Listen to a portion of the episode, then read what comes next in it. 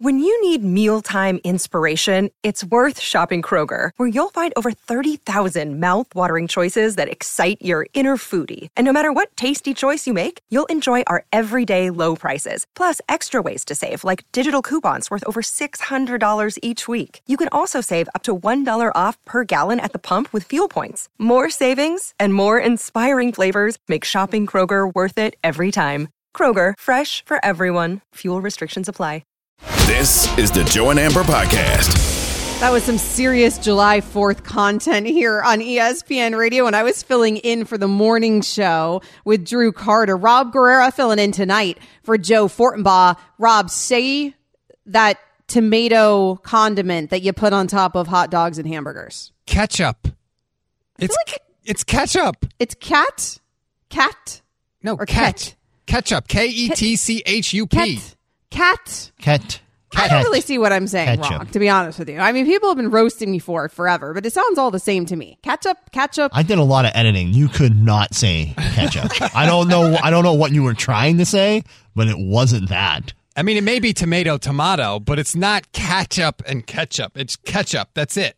it's ketchup. I'm Team Ketchup, Amber. Thank you. And you know, the origin of ketchup is apparently catsup. And so listeners started sending me that, and it's actually like C A T S U P. So apparently there is a cat. So I don't know how we went from catsup to ketchup. Well, okay? great. Just hop in your We time machine. is what we did. Go back, you know, hundreds of years when they were saying catsup, and you'll be good. I think I just know more about the development of language in this country than not. everybody else. That's Stop what it. it is. Joe and Amber is presented by Progressive Insurance, insurance for motorcycles, boats, and RVs for protection on the road and on the water. See how much you can save at 1 800 Progressive and at progressive.com. Well, somebody who may need to know more than everybody else is Daryl Morey, because right now it doesn't seem like there's a very robust trade market for James Harden, who is opting into his final year of his contract, his player option. He is right now a Philadelphia 76er. He is also a player that seems like he wants to be on the move. Yet the Sixers have not gotten anywhere in trading him, at least not yet. And we are hearing Zach Lowe on the low post said that he's not sure that there's been much of a market for him. We know the Clippers have been floated out there as a team that might be interested. It might be where, in fact, James Harden wants to go. But you're talking about an older player heading into the final year of his contract, he could pan out to be a rental there, Rob. And there's also problems with James Harden and talking him into staying with your franchise, and who knows what the future holds. I wouldn't want James Harden. If it were me, I, I'm not breaking down my door to get James Harden and bring him into my organization. I'll tell you that. I mean, I saw him in the playoffs, not just this year, but multiple years, shrink and just go into a shell. And that's not what you need. You're getting him to make a push in the playoffs. That's just not who he is. Plus, he's 34. No player in the league has logged more minutes in the NBA over the last 11 years than James Harden. I want no part of it. Uh, I would maybe disagree from the perspective of you, what you just said. It's the player that has logged so many minutes. Obviously, it's James Harden. There's still talent there. And if you are talking about him going to a Clippers organization, you're talking about a team that needs availability. And that is the one thing that James Harden can typically bring to the table is certainly availability. So although the consistency might not be there in the postseason, he is good for a couple monster performances. And also he's a body that's available to you during the regular season. That might be something that Los Angeles should be looking into, but they do seem interested. The problem is they don't seem very willing to give whatever it is that Daryl Morey's waiting on. And I think we've seen before with Philadelphia, they are very willing to be patient. I mean, you saw them just ride out with Ben Simmons for an entire season. Okay, James, are you going to show up or are you not going to show up? I'll take my time here. But if you do want to get something back in return for him, then this is, of course, the season you have to trade him, but you could take a little bit more time here in doing so. So maybe they'll be patient on that front. The one thing that could change that equation is if they are genuinely, truly in the sweepstakes here for Damian Lillard. And there seems to be some conflicting reports. And here's the conflict. You would assume if they wanted Damian Lillard, they would have to trade away Tyrese Maxey because they've got to trade away somebody. And that seems like the piece most likely for them to be able to move that people would actually give decent value for. Now, maybe it's not straight up to the Blazers because they probably aren't stockpiling guards, but it could be a three team trade. However, we heard from Brian Windhorst on the Hoop Collective that apparently the Sixers aren't willing to part with Tyrese Maxey even for prime Michael Jordan. 25 year old LeBron James, Giannis Antetokounmpo, if he wants to be a Sixer, quote unquote, just keep walking. It's the most absurd thing I have ever heard in my life, Rob. Yeah, it sounds like posturing to me. I mean, we get it. You really, really don't want to give him up, but everybody's got a price, right? Not to go million dollar man on you, but there has to be some offer that would come along where they would say, yeah, okay, we'll get this done. I just, I think it's going to be very, very difficult to move James Harden. And here's the other part of this is can you get enough back to contend if you're the Sixers? Because if you don't contend or you don't get enough back, Joel Embiid is not going to want to stick around to rebuild this thing back up again. That's the other sort of dark cloud that is looming in Philadelphia right now is that Embiid is there and unless you can give him a real team and keep him happy, he's going to leave. Joel Embiid tweeted out a few days ago, "The Watcher." So he's watching, apparently. I think that's what that means. I'm not really sure. You know, kids these days. Uh, this is how they handle social media, Rob. But I think that means he's watching and that he means that he's watching everything that the Philadelphia 76ers are doing. Now, if they seem content in getting rid of James Harden or if he's trying to force their hand at doing so, which we know James Harden loves to do with these franchises, then maybe they would be even more into the idea of bringing in Damian Lillard to try to appease Joel Embiid for all the reasons that you just said. You've got to appease that reigning MVP. Alan Hahn, co-host of Bart and Hahn here on ESPN Radio, said that he thinks that 76ers and Dame might be the perfect pair. If you talk about need, it's the Sixers. They have not gotten over the hump of the second round in seven years. That's a serious problem they got going on there in Philly. And Joel Embiid is going to have to start wondering, can we get this done? And if they run it back with James Harden and Tobias Harris on expiring contracts, I just don't know if that's good enough. So you add a guy like Lillard, you know what you just added? The piece you've been missing all along because closing has been the Sixers' biggest problem, Sure. especially last year in that series against the Celtics in in the fourth quarters of Game Six and of course Game Seven as well. They get themselves a bona fide closer. You can finally get over the top. So I would say the urgency is in Philadelphia more than anywhere else. Maybe so. I mean, I have to be honest. I don't know if Joel Embiid and Damian Lillard, just those two guys, because you're decimating the rest of your team in that equation. I don't know if they're winning a championship, but certainly something has to change in Philadelphia. And I understand the philosophy behind it. If you're moving James Harden and it, they've been also in talks to move Tobias Harris. Now, again, a player they're asking apparently way too much for when the Cavs were reportedly interested in acquiring him. But if you are actually going to get realistic at some point, and trade both of those guys, then you would need to be looking for another way to try to appease Joel Embiid. I would love Dame with Embiid because they're complements. They're not substitutes, right? You've got Dame as a guard, you've got Embiid down low. They'll work together. It's not a situation where they're going to be fighting each other for the ball. I absolutely love that pairing if it happened, but you're right. You're probably going to have to give up the other pieces around them, and then what are you left with that may not be enough? But I think if you're Philly and you're Daryl Morey, you're like, you know what? I'll take my chances with those two and I'll figure it out because what you've got right now hasn't worked anyway.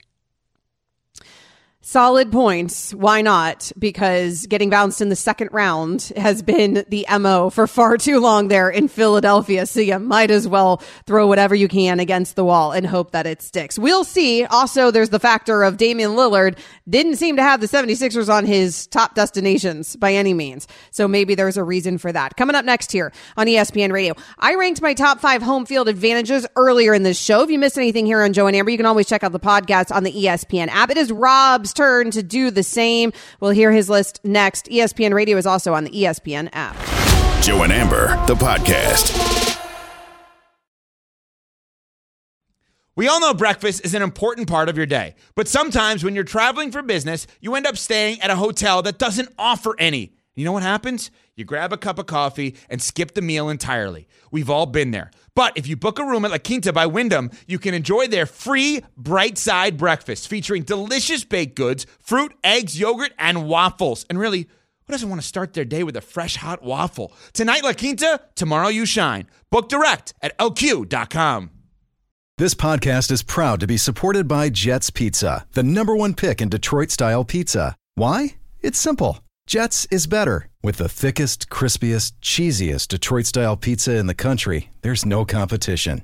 Right now, get $5 off any eight corner pizza with code 8SAVE. That's the number eight, S A V E. Go to jetspizza.com to learn more and find a location near you. Again, try Jet's signature eight corner pizza and get $5 off with code 8SAVE. That's the number eight, S A V E. Jet's Pizza. Better because it has to be. Hi, it's Mike Greenberg letting you know ESPN Bet is ready to take you through all the biggest sports moments this spring. The official sportsbook of ESPN has exclusive offers and markets from Scott Van Pelt, Stephen A. Smith, and me, plus many more. From the playoff intensity to finally getting out to the ballpark, there's no better time for sports fans. Sign up today. New users get a bet reset up to $1,000 in bonus bets if your first bet doesn't win. Download ESPN Bet today. What a play! Must be 21 plus and present in select states. Gambling problem? Call 1 800 Gambler. Terms and conditions apply. See app for details. We love to rank things, so we're going to do a little bit more of that. Rob Guerrera filling in for Joe Fortenbaugh tonight. Joe and Amber's presented to you by Progressive Insurance. So earlier in the show, I gave my top five home field advantages in the NFL. It is Rob's turn. Let's get to it. From the top five NFL quarterbacks so badly want to bring Super Bowl here to Buffalo. Herbert rolling right, throws, touchdown. to the top five NFL fan bases. We're ranking the top of everything in the NFL. This is ESPN Radio's Rank 'em. The top five home field advantages. Number five. All right, I'm going to Pittsburgh first and foremost. There are three things I think of when I think of home field advantage volume from the crowd, field conditions, and weather. And Pittsburgh has all of those. Kickers struggle to kick there. Oh, by the way, the Steelers never stink. They might not be great, but they never stink. I'm going Pittsburgh at number five. I don't have a problem with Pittsburgh being on this list. I struggled, frankly, not putting them on my list, but they were one of the teams that I strongly considered. That is a decided home field advantage. I have zero issue with that. All you had to really say was Mike Tomlin's here. And sure, home field advantage. Number four. US Bank Stadium in Minnesota. First of all, it is loud. It's one of only six stadiums to get to 120 decibels, and they have the best record of any indoor team over the last three years. And it's not like they have Patrick Mahomes at quarterback, too. I give a lot of credit to Minnesota. They've won 68% of their games there. US Bank Stadium is number four. Obviously, if you look at the record, and I said earlier when I was putting together my list, I was really struggling, and Minnesota was one of those teams because clearly they have been so good at home here the last few years.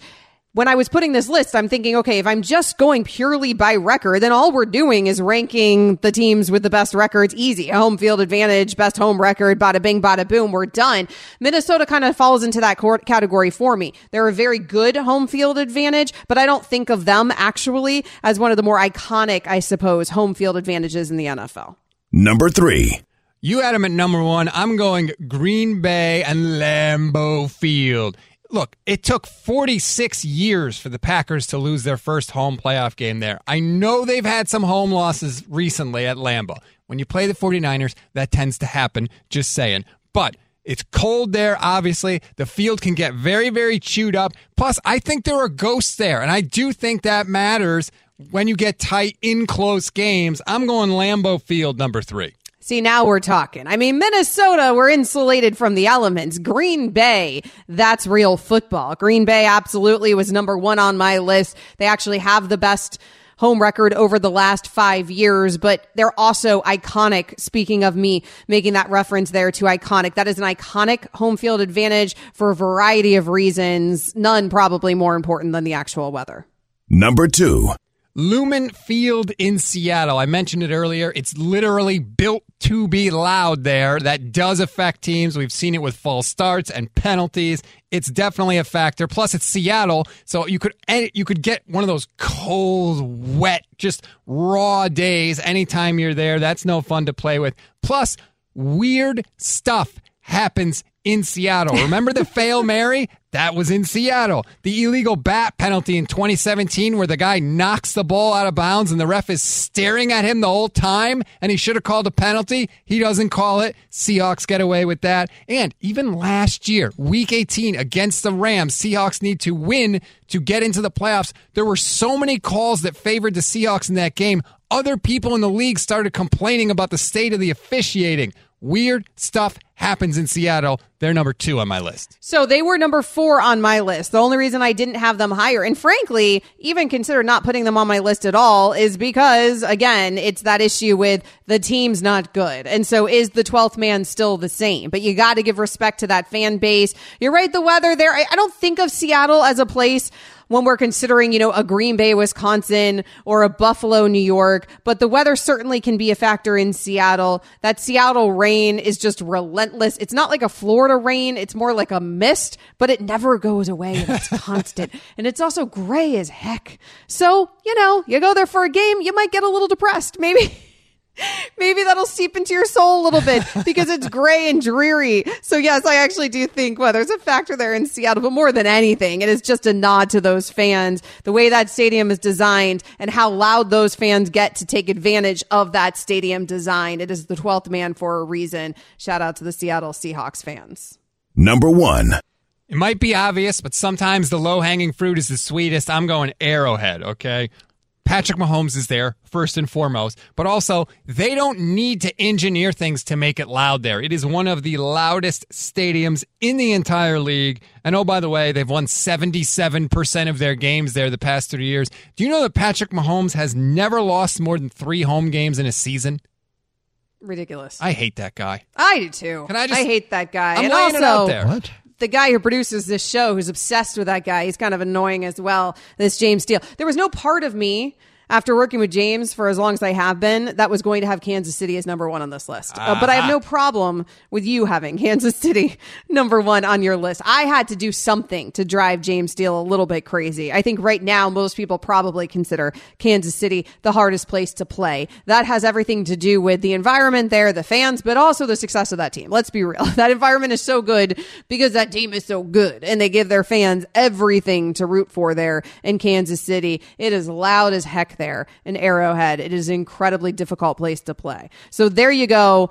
His top five Pittsburgh, Minnesota, Green Bay, Seattle, Kansas City. Now, I think we can all agree that his list is better than yours. no, we Wow. cannot. No, we cannot all I agree. think I think it's unanimous. Now there's some with you. teams that neither of us had. It's, I mean, there's nothing unanimous about it. In fact, uh, that not, there's some teams that neither of us had on our lists. Neither of us gave a nod to the Dallas Cowboys. The Dallas Cowboys actually the third best home winning record here over the last five years, just behind the Green Bay Packers and the Kansas City Chiefs. I thought that was interesting when I looked it up. Obviously, you have that stadium there in Dallas. It's Big D. It's Jerry Jones. It's the star on the helmets. You know, it's the franchise that none of us can shut up about, shut up about on a national level. But here's the problem with Dallas is the way the stadium is designed. Jerry Jones cared more about how it looked than how it actually played. The sun there blinds the Cowboys as much as it does the other team.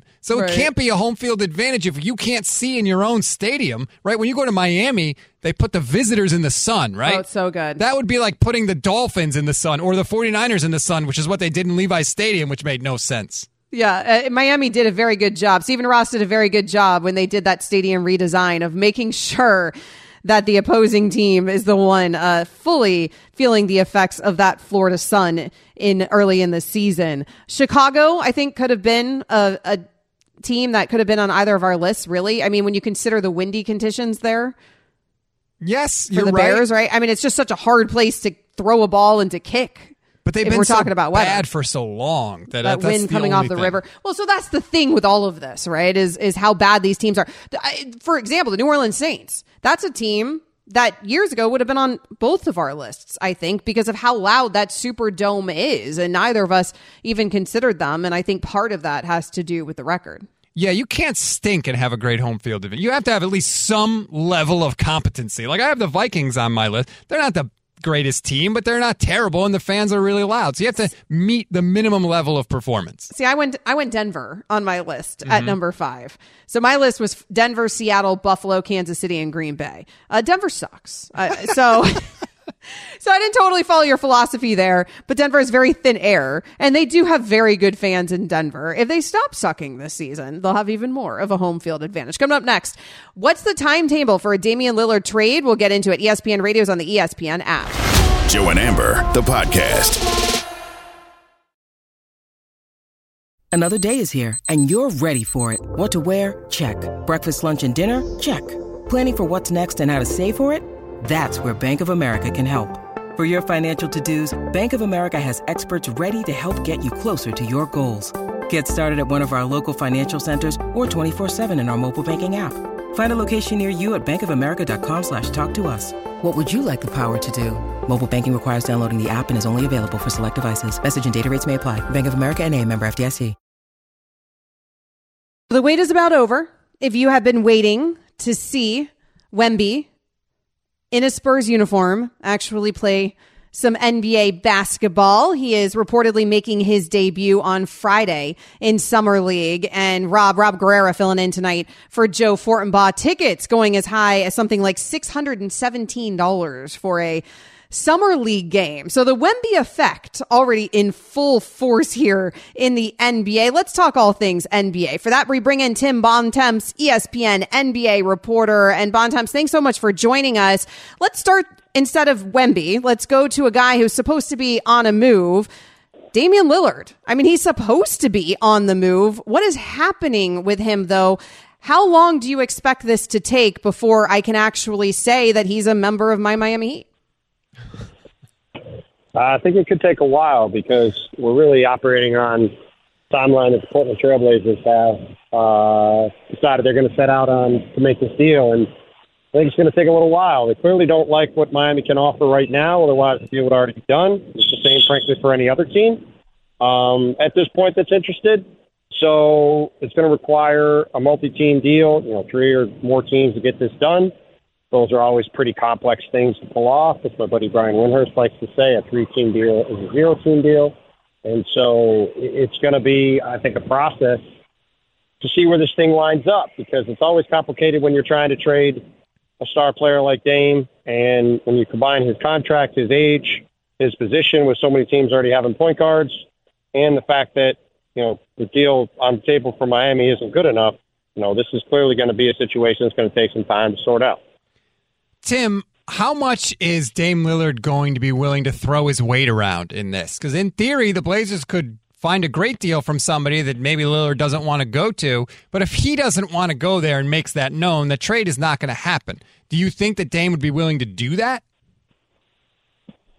Well, I mean, I don't really think that's the right way to think about this. I mean, if you're there's only teams that are really having a chance to contend for something that are going to trade for Dame at this point. I mean, he's 33 or he's going to be 33 next season, and he's owed a couple hundred million dollars over the next four years, right? So it only really makes sense to trade for him if you think you can win with him.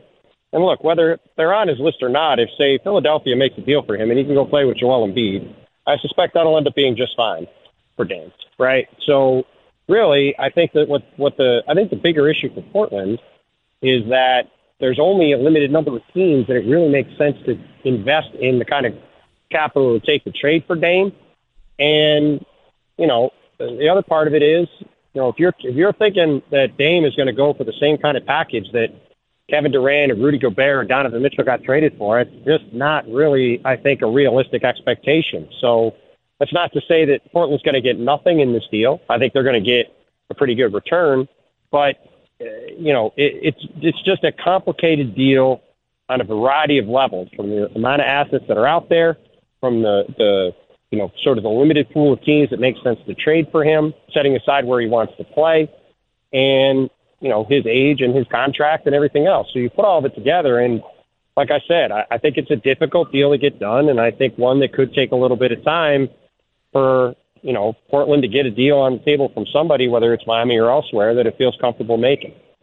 Tim Bontemps, ESPN NBA reporter, joining us here on Joe and Amber. Rob Guerrera filling in tonight for Joe Fortenbaugh. So I know you think that Dame might end up there with the Philadelphia 76ers. Let's talk about that 76ers team for a minute, though. Of course, they have a piece that reportedly they may also trade away. What's happening with James Harden is putting that deal together going to take longer than a Damian Lillard type timeline.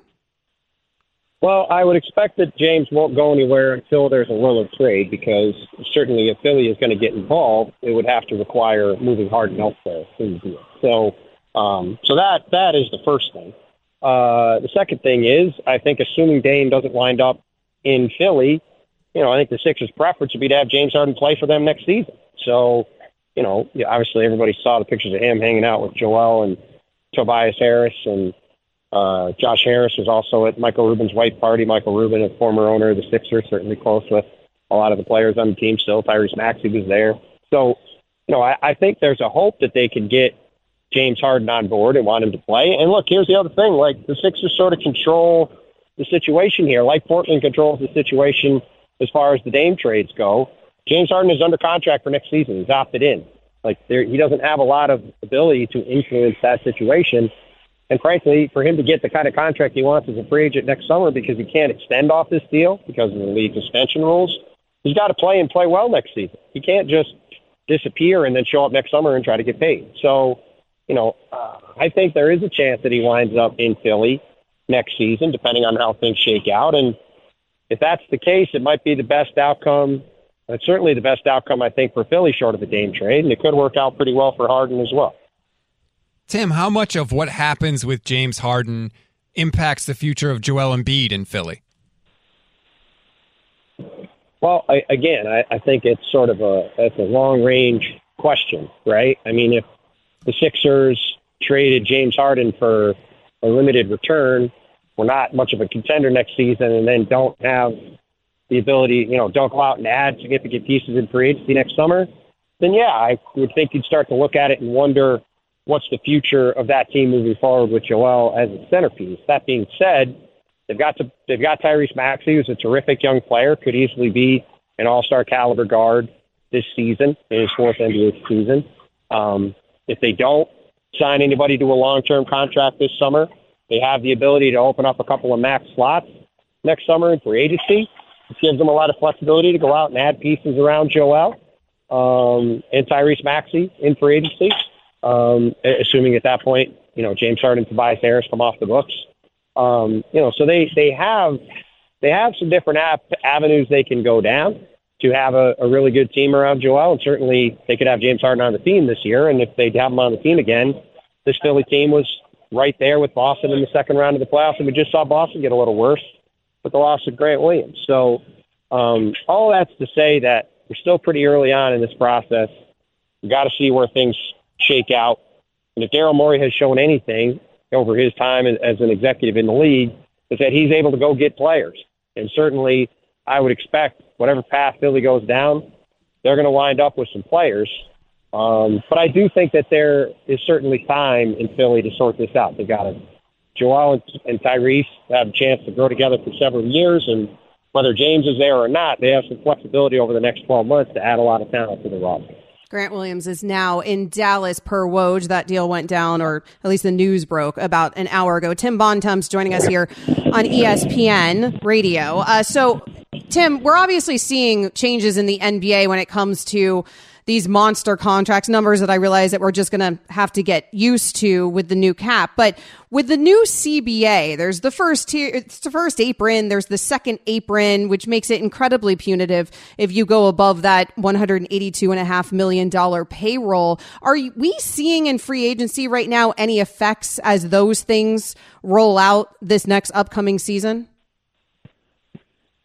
Well, I think you're starting to see, even though some of the rules don't go into effect till next season, I think you're starting to see the impact of it already. I mean, Boston really just chose to make a financial decision to not keep Grant Williams. You saw um, Golden State, you know, shed the obviously Chris Paul's a good player, but they also shedded the Jordan Poole contract in that deal. Um, Bruce Brown and Jeff Green. You know, Bruce Brown was sort of a different kind of finan- uh, salary cap casualty in Denver because they didn't have the mechanisms to pay him, but Denver could have paid to keep Jeff Green and chose not to. Um, so that's just three examples right there. And Eric Gordon was cut by the Clippers, a team that is never worried about spending money, and that that saved Steve Ballmer $100 million under the new tax system, right? So I think you are seeing some impact from that already. You have also seen some flexibility in terms of the trade rules at the other end of the market. Cleveland, for example, was able to get Max Strus and Georges Niang in part because of the new CBA and some of the rules that were put in place to give teams that are below that first apron a, a lot more flexibility in trades. Um, so I think you saw that as a positive in the other direction. So, I mean, whenever one of these new agreements comes into place, there's usually a rush to decide you know, whether it's working or not or how it's playing out immediately. And I think usually two or three years in to these six or seven year deals is when we have a much better sense of what the ramifications of some of the key parts of it are. But I do think, you know, as we move into this new environment with, you know, certainly the hardest salary cap the league has seen, even though it's not a hard cap like the NFL, um, how teams react to that second apron and the restrictions that are placed on them and how often we see teams blow through it, you know, like Phoenix has, for example. Um, that's going to be one of the critical things to watch because it really could have a huge impact on how the elite teams are constructed and how talent is distributed across the league. Last one for me, Tim. What do you expect from Victor Wembanyama on Friday night? I just expect a fun show. Uh, Victor really likes the spotlight. He likes to play. Um, you know, it's not a coincidence to me that he chose to not play in the California Classic and to instead make his debut on Friday night against Brandon Miller on ESPN. You know, in a, in a huge platform. He's going to play Scoot Henderson on Sunday, another huge platform game. Um, he's a guy that likes to be in the mix and and have the pressure and be at the center of attention and have the ball in his hands and making plays. So I don't know what numbers he's going to put up. I mean, he may have a huge game. He may go two for 12. I don't really care what his stat line looks like. It will just be fun for me as a basketball observer. I've watched this guy a ton on film and on TV, you know, playing in France over the past couple of years, playing against Team USA in the World Cup. I'm just excited to get a chance to see the guy in person on the court and, you know, see the beginning of what could be you know, certainly if he reaches his potential, a guy who we're going to be talking about for the next, you know, 10 or 15 or maybe even 20 years. I mean, it's the 20th anniversary of LeBron James being drafted into the NBA. And even though he's approaching his 39th birthday, we still talk about him all the time. And if Victor Wembanyama uh, reaches his ceiling or comes somewhere close to it, then we could be talking about him in 2043. Um, he's got the chance to be that kind of player, and I'm just excited to see the start of it on Friday night. Well, for a guy who likes to be the center of attention, he will certainly be that on Friday night on ESPN. Tim Bontemps, thanks, Tim. Anytime, guys. Thanks for having me. Joe and Amber's presented to you by Progressive Insurance. Coming up next, Rob Greer filling in for Joe Fortenbaugh tonight. Your turn to weigh in. This is where we open up the phone lines to you. Triple eight say ESPN. 888-729-3776. Bring us your hottest takes. Who do you think has the NFL's most decided home field advantage? What did you think of our list throughout this show? What should the Angels do with Shohei Ohtani? Whatever you got on your mind. Triple eight say ESPN. We play caller roulette next. Joe and Amber, the podcast. We had some breaking news about an hour ago from our very own Woj. Restricted free agent forward Grant Williams is finalizing a four year, $53 million sign and trade agreement to land with the Dallas Mavericks. Boston is getting three second round picks in the deal in return 2024, 2025, and 2028. Not a shocking deal. A lot of people suspected that Grant Williams might be on the move one of those cap casualties that we're seeing now under the new CBA. We are opening up the phone lines to you. Triple eight say ESPN 888-729-3776. We love when you join the conversation here on Joe and Amber. Let's play some caller roulette. 13 black odd, no winner. Spin the wheel, make a deal. It's a game of chance. Let's play Caller Roulette with Joe and Amber.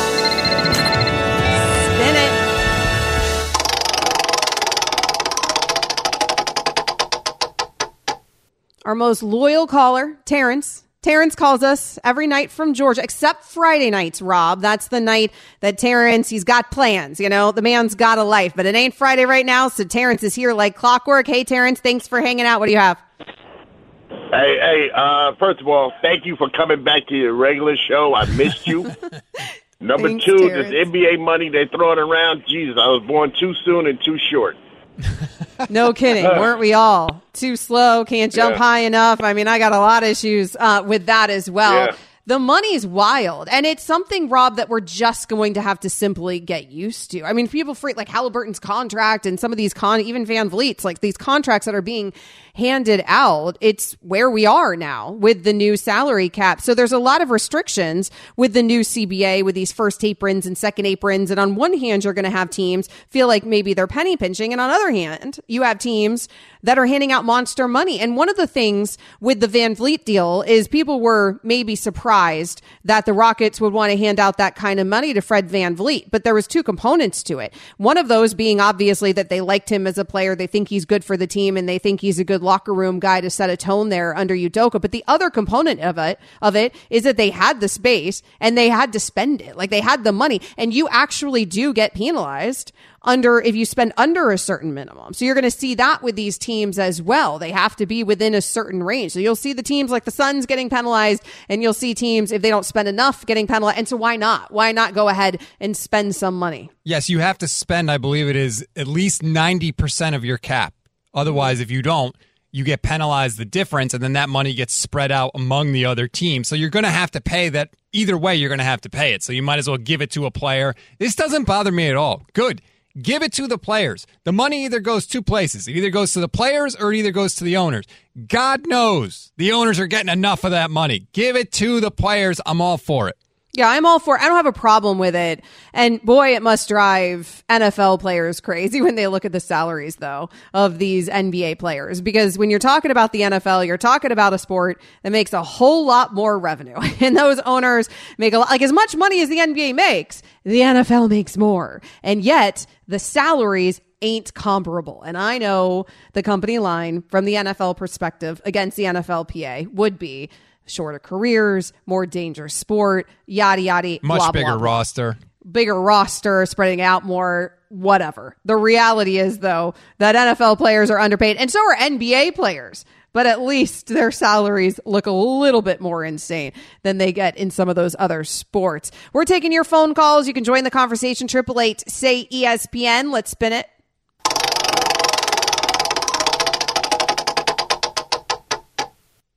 Mike in Manhattan, another regular caller. Hey, Mike, what do you have for us tonight? Hey, what's going on? I wanted to talk about the Dame situation. It's really fascinating because everybody's assuming that he's going to end up in Miami, but I'm not going to be so quick to see that happen. I could see Philly going all in. They have nothing to lose. They're getting rid of Harden. They want to move on. They can't get past the second round, so it's going to be interesting. But if you're Miami, you went all in. You've let Strus go. They've let uh, Gabe Vincent go, who were two critical parts of the uh, the Heat team, and got him got him to the finals there. So um, now Boston's making moves. It's uh, because Grant Williams was one of their in, in, uh, important role players. So it's not certain. I thought he was sure he's going to go to Miami, but guys, you see now with all these moving parts here, is it so fascinating? They lock. He's going to go to Miami because I'm not so sure anymore. And and you know Pat Riley desperately wants him, but so does Philly. And it's going to be interesting to see who wins out in the end. How do you guys see this playing out? Because I thought for sure it was going to be Miami, but I'm not sure anymore on how this is going to work out. Well, thanks, Mike, for the call. I mean, the reality is that if Miami had an offer on the table that the Blazers wanted, they would have already taken it. I mean, that's where he wants to go. That's who wants him. And so if they had a deal the Blazers liked, if they had come to an, you know, essentially if they'd put something in front of them that was worth their while, they would have already taken that deal. And so if you're a Heat fan like I am, you have to be nervous. You have to be nervous that somebody else is going to swoop in with a better deal. But also the reality here is, Rob, that if anybody had a deal straight up, anybody that was worth the Blazers' time in their minds, it would have already gotten done. That's true with the Brooklyn Nets. That's true with the Spurs. You know, uh, some of these other teams were actually in position to do it straight up, and we haven't seen it. I almost wonder if it's like a race to whoever can get that third team involved the fastest, right? They're not calling, the Heat are not calling the Blazers. They're calling every other team to try and see if they could get that third team involved. Because you're right. If it was a two team deal, it would have been done by now. So whoever they get in that third team, I think, is going to be the biggest factor and ultimately the winner. And we saw it happen with Donovan Mitchell. All of a sudden, the Cavs come out of nowhere, and they weren't really a team that anybody expected. So, on one hand, I'm more nervous. On the other hand, the longer it goes, I also feel like they're giving Miami more time to try to put something together because it feels like that is the one team that Damian Lillard actually wants to play for. Maybe they'll give him the opportunity to try to make that work. Coming up next, we're going to give Freddie and Fitzsimmons an opportunity. This has been ESPN Radio. You can also listen to us on the ESPN app. This has been the Joe and Amber Podcast. You can listen to Joe and Amber live weeknights from 7 to 9 p.m. Eastern. Plus, you can listen on the ESPN app, Sirius XM Channel 80, or on your smart speaker. Joe and Amber, the podcast.